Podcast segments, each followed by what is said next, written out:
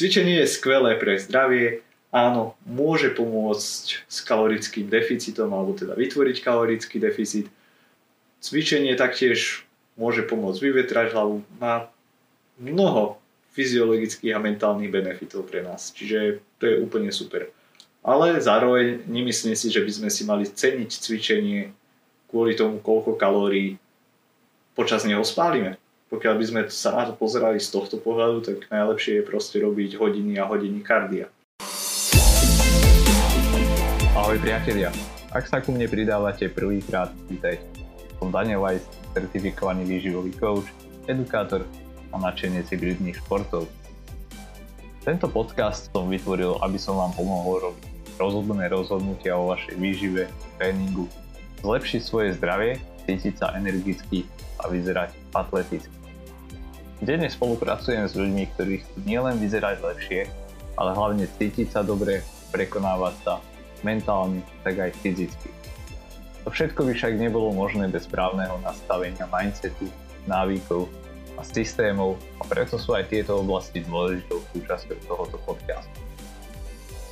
Do pozornosti by som vám rád dal aj prednášky, príručky a ďalšie zdroje, ktoré sú zdarma a pomôžu vám pri dosahovaní vašich cieľov. Nájdete ich na sk.dan.eiss.eu lomítko zdroje.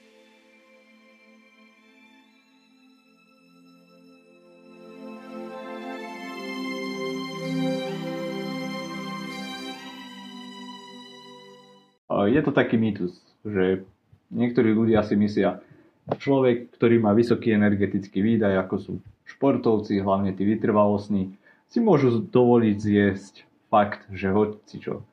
A tento mýtus v podstate vyplýva z toho, že veď aj takto spália, takže je úplne jedno, čo jedia. Je na tom niečo pravdy, jednoducho povedané. Pokiaľ máte veľký energetický výdaj, tak si jednoducho môžete dovoliť zjesť viac vecí, ktoré by ste si napríklad v nejakej diete dovoliť nemohli. Nejaké koláče, ja neviem, kopec arašidového masla, slaninu, klobasu, čo len chcete. Hej. A častokrát aj veci, ktoré by sme mohli považovať za nezdravé. Jednoducho tie energetické nároky, keď má niekto spotrebu 5-6 tisíc kalórií denne, tak jednoducho v prvom rade sa musí postarať o to, aby tú energiu do tela dostal. A na nejakej zelenine a šalátoch to proste nie je možné. Takže Áno, do istej miery je to pravda, ale tiež by som sa pozrel na to, že do akej miery je to pravda. Pretože stále chceme aj pri vysokom kalorickom príjme sa zamerať na správne jedenie, zdravé jedenie. Akurát ten pomer tých potravín bude iný. V praxi to bude znamenať asi toľko, že človek, športovec, ktorý má obrovské energetické nároky, bude jesť viac ríže, jednoduchých cukrov, po prípade viac tukov, ale neznamená to, že úplne vylúči nejakú zeleninu z potravy alebo nejaké iné prospešné potraviny. Taktiež to neznamená, že bude jesť McDonaldy iba a typický junk food. Pretože pokiaľ sa na to pozeráme len z toho pohľadu, že OK, nepriberieš, pretože máš vysoký energetický výdaj, to je jedna vec. Ale vieme, že ľudia môžu byť štíhli a nezdraví.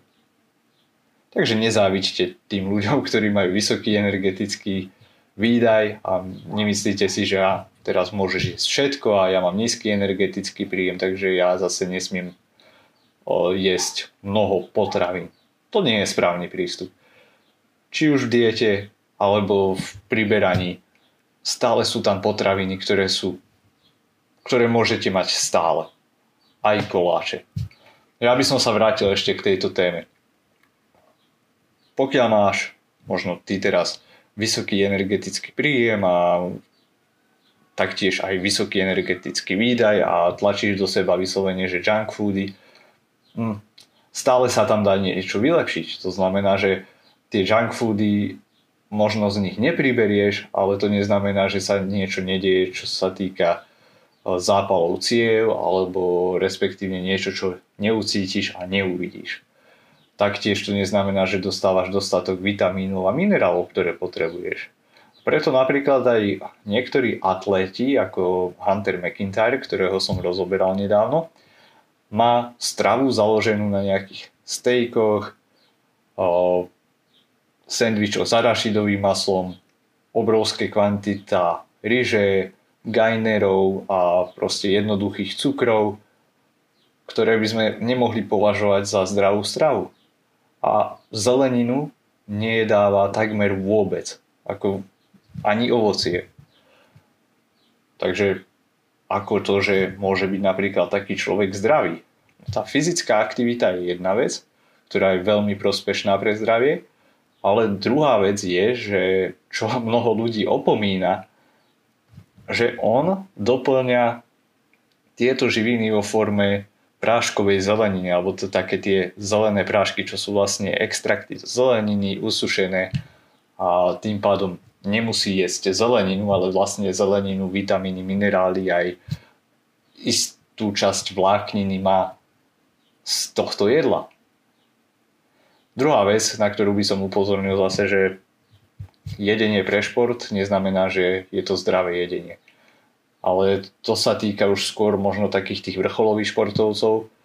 Základ pre či už chudnutie, pre budovanie svalov, pre telesnú kompozíciu a dobrú energiu je mať základ a to je byť zdravý.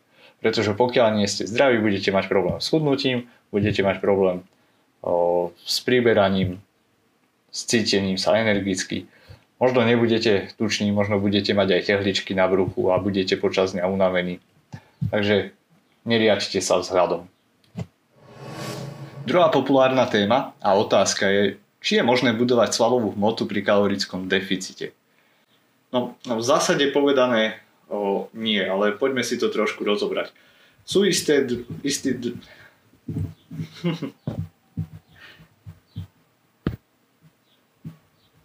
Veľmi populárna téma a otázka. Môžem budovať svalovú hmotu pri kalorickom deficite? No, samozrejme, že to bude záležať od individuálneho človeka, ale veľa ľudí, ktorí sa trošku zaujímajú o výživu, sa domnievajú, že pokiaľ bude mať dostatok bielkovín, 2-3 gramy na kilo, môže byť aj v kalorickom deficite a jednoducho tú svalovú hmotu budem budovať, čo je blbosť. Sú tu však isté skupiny ľudí, ktorí môžu vybudovať svalovú hmotu aj počas deficitu a nemyslím tým nejakých bodybuilderov alebo niekoho, kto používa určité zakázané látky.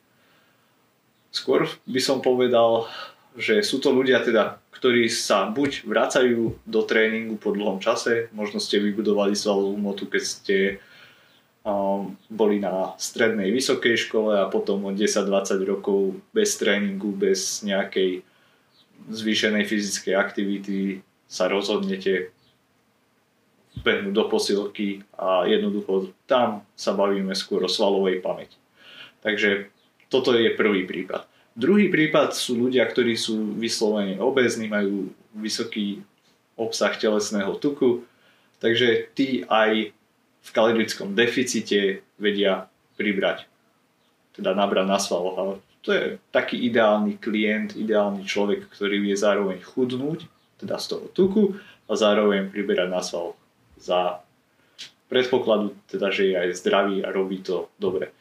Samozrejme, nič netrvá väčšine táto počiatočná fáza možno bude trvať mesiac, maximálne 3.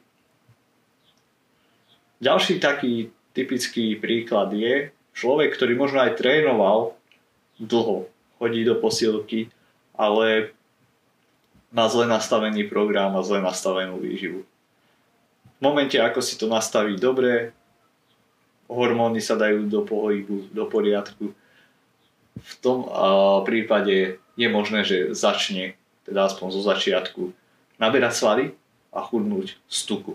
Čiže nastáva rekompozícia. Nedávna štúdia však bola zaujímavá, ktorá sa pozrela na tieto možnosti. Či je teda možné budovať svaly, ale skúšali aj kvantifikovať, do akej miery je to možné. V akom deficite človek môže byť trénovaný aby mohol tie svaly nabrať. A jednoducho opäť sa potvrdilo to, že pokiaľ je tam kalorický deficit väčší ako 500 kalórií, tak jednoducho nebudete mať dostatok energie na to, aby prebehla syntéza svalov. Čiže môžete mať dostatok proteínu, ale jednoducho tie svaly potrebujú aj energiu. Taktiež dal by som ešte do kontextu, čím štíhlejší ste, tak tým je to ťažšie.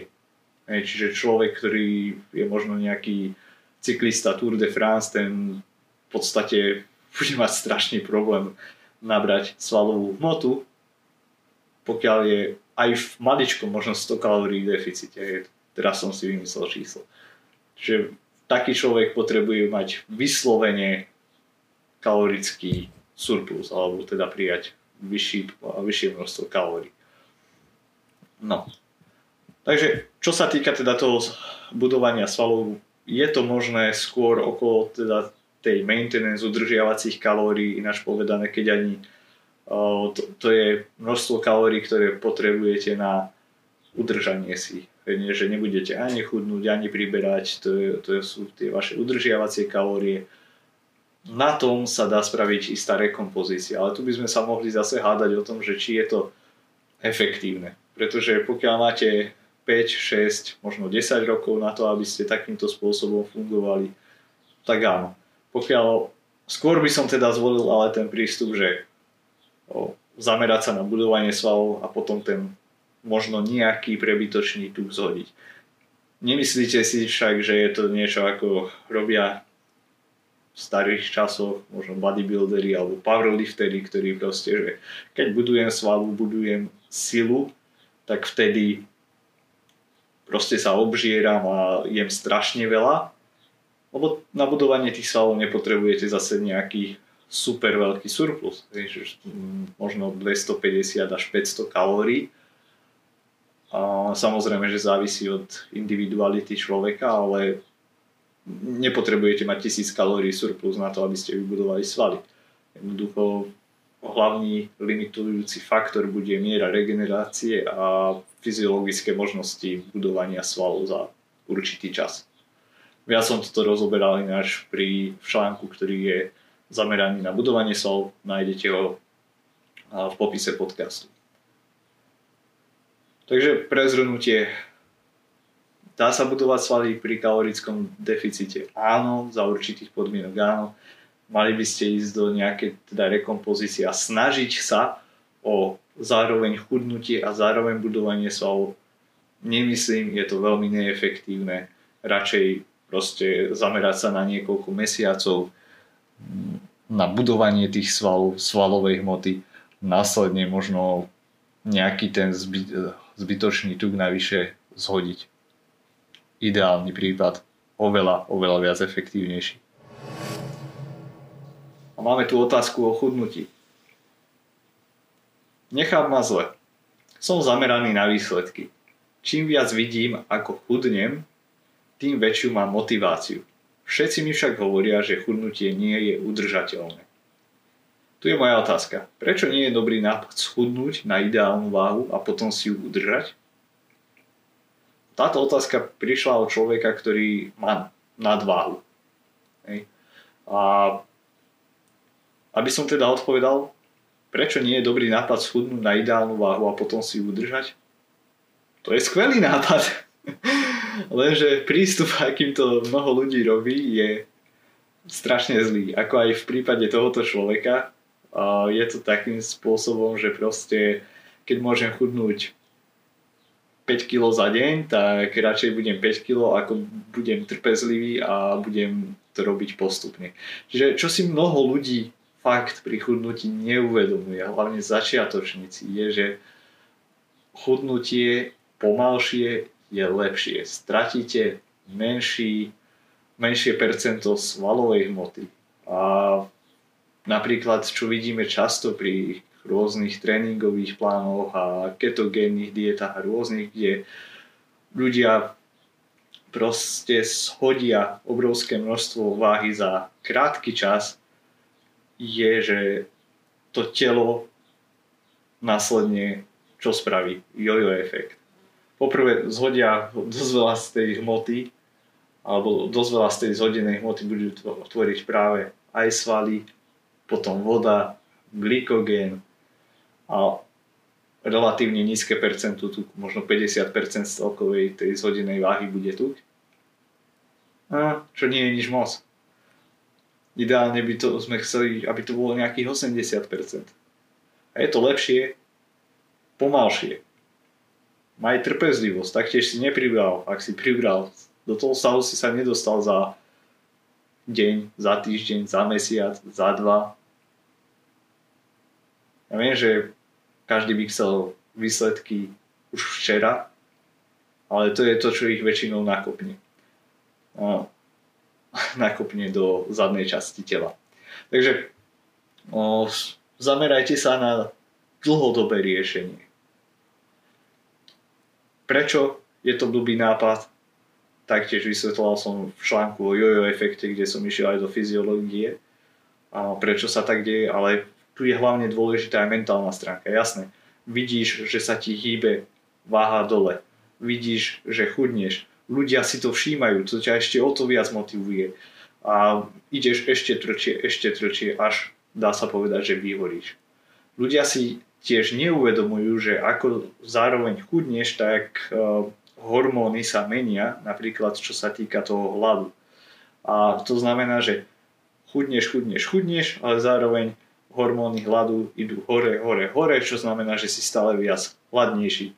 Na to, aby si chudol viac, potrebuješ vydávať viac fyzickej aktivity, jesť menej a si stále viac a viac hladnejší. Preto je to neudržateľné, pokiaľ to hlavne spravíš teda, alebo pokiaľ sa to snažíš spraviť čo najrýchlejšie, akože šprintovať. Taký ten šprint, čo sa týka chudnutia, má zmysel pre človeka, ktorý je už relatívne štíhly a ide na krátku dobu, ja neviem, 2-3 týždne, o, tvrdá dieta a potom zase sa stabilizuje. Ale nie, že proste idem od 100 kg na 70 kg štýlom, že z bodu A do bodu B bez prestávky a v čo najkračom čase. A niekto to ide, že z 200 na 70. Tiež blbosť. Takže treba si to trošku... Viem, že mnohí z vás nemajú tieto informácie a nevedia ani, že čo všetko um, to obnáša práve to chudnutie, čo sa týka tej psychológie a čo sa týka aj zmeny hormonálneho stavu a tak ďalej. Ale práve preto sa snažím aj zodpovedať tieto otázky a dať to do povedomia, že hej, ak máš problém chudnúť, tak pravdepodobne máš blbý prístup. A častokrát je to o zmene návykov, o zmene životného štýlu a nie o nejakých perfektných makronutrientoch alebo jesť menej a cvičiť viac keď v zásade áno, je menej a cvičiť viac vytvára kalorický deficit. Ale tá prax je úplne, úplne iná. Takže schudnúť a udržať si váhu je super, ale určite nie nejakým šprintom a že čím skôr, tým lepšie. Ďalšia otázka ohľadom chudnutia. Posledné dva týždne som trénoval ako blázon v skupinovom programe. Prečo mám rovnakú váhu od dňa, keď som začal, čo sú zhruba 2 týždne? Hm, zase. 2 týždne sú dosť krátka doba na to, aby sme sa bavili o nejakej stagnácii, ale tu je hlavná zase vec. Ľudia, ktorí sa snažia schudnúť cvičením. Cvičenie je skvelé pre zdravie, áno, môže pomôcť s kalorickým deficitom alebo teda vytvoriť kalorický deficit, Cvičenie taktiež môže pomôcť vyvetrať hlavu, má mnoho fyziologických a mentálnych benefitov pre nás, čiže to je úplne super. Ale zároveň nemyslím si, že by sme si mali ceniť cvičenie kvôli tomu, koľko kalórií počas neho spálime. Pokiaľ by sme sa na to pozerali z tohto pohľadu, tak najlepšie je proste robiť hodiny a hodiny kardia. A to vieme, že nie je najlepšie pre telesnú kompozíciu, taktiež ani nie pre zdravie taktiež asi nemáte ani hodiny a hodiny času každý deň, aby ste robili ľahké kardio. Takže to je jedna vec.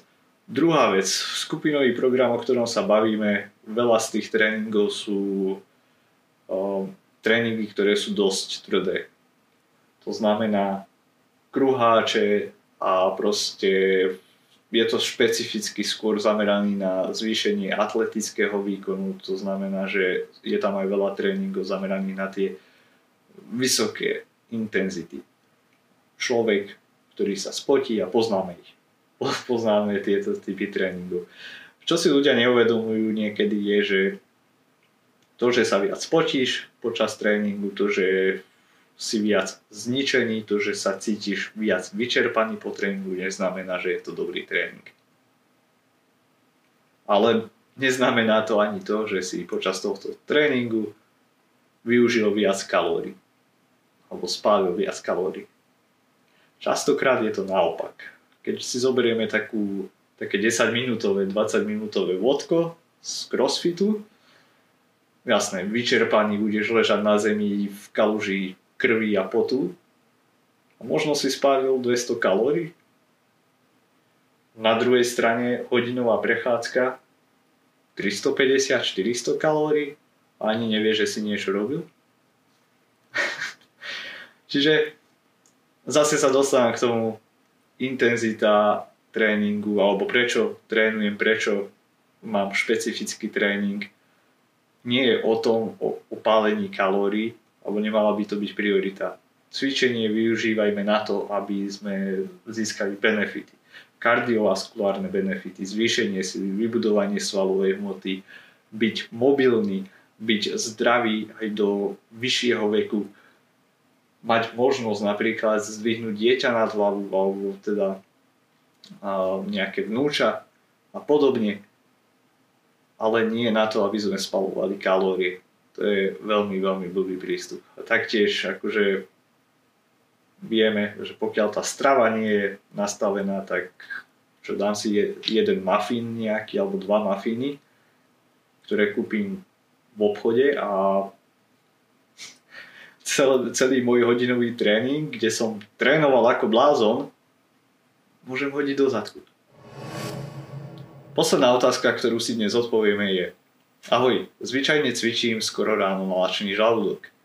Jedám mám približne o 10, o 1 a o 6 večer. Chystám sa nastúpiť do novej práce, kde bude moja pracovná doba od 6 do 2 po obede. To znamená, že teraz budem môcť cvičiť až po 3 po obede. Zdá sa to hlúpe, ale som vydesená z toho, kedy a čo mám jesť. Aký je dobrý odbed pri takomto rozvrhu? Môj tréning je beh na 5 až 10 km, ale nerada behám s jedlom v žalúdku. Vďaka za radu. No, toto je bežné, hej, že ľudia neradí teda trénujú s nejakým jedlom v žalúdku alebo teda s pocitom, že ich ťaží na žalúdok a tu sa môžeme baviť o tom, že či nie je vôbec alebo ako prispôsobiť to jedlo. Jednoducho chceme to mať ľahko stráviteľné jedlo a hlavne to teda väčšinou riešime z pohľadu ranného tréningu, kedy to býva väčší problém. V tomto prípade však nevidím to, že by to malo byť nejaký extra problém, keďže táto osoba trénuje až po 15. čiže po 3. po obede. Ak má obed, dajme tomu niekde medzi 12. a 1. tak tam má stále 2 a viac hodín po tréningu, teda po jedle, kedy sa chystá na tréning. Čiže nevieme alebo z tohto, že či ide trénovať hneď o 3. alebo je to o 4. o 5. o 6. ale dajme tomu, že by to bolo o tej 3 čo znamená, že možno dve hodiny po jedle. O, jasné, je to dosť individuálne, pretože trávenie je veľmi individuálne, ale myslím si, že taký bežný obed, pokiaľ si človek nedá príliš veľký, nebude príliš masný, ťažký, tak ten tréning, alebo teda to jedlo dve hodiny pred by nemalo zohrávať nejakú veľkú úlohu negatívnu.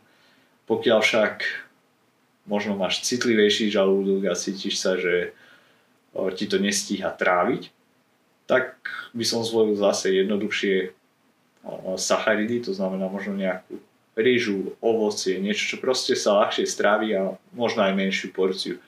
Vynechať možno nejaké tuky v tom jedle, pokiaľ je to možné, to znamená, že nevyberiem si nejakú pizzu quattro formáži, a, alebo ja neviem, Hemendex alebo brinzové halušky. Ak, mal som jedného klienta, ktorý mal presne podobný problém, že a, mal brinzové halušky pred pobedným tréningom a tam bolo potom zle. Tak ako halušky sú fajn, ale nie zrovna možno nejaké tie brinzové so slaninou a podobne. Takže uh, riešenie tam bolo v tom prípade, OK, ak si musíš dať tie brinzové halušky, tak si daj menšiu porciu a daj si možno banán k tomu.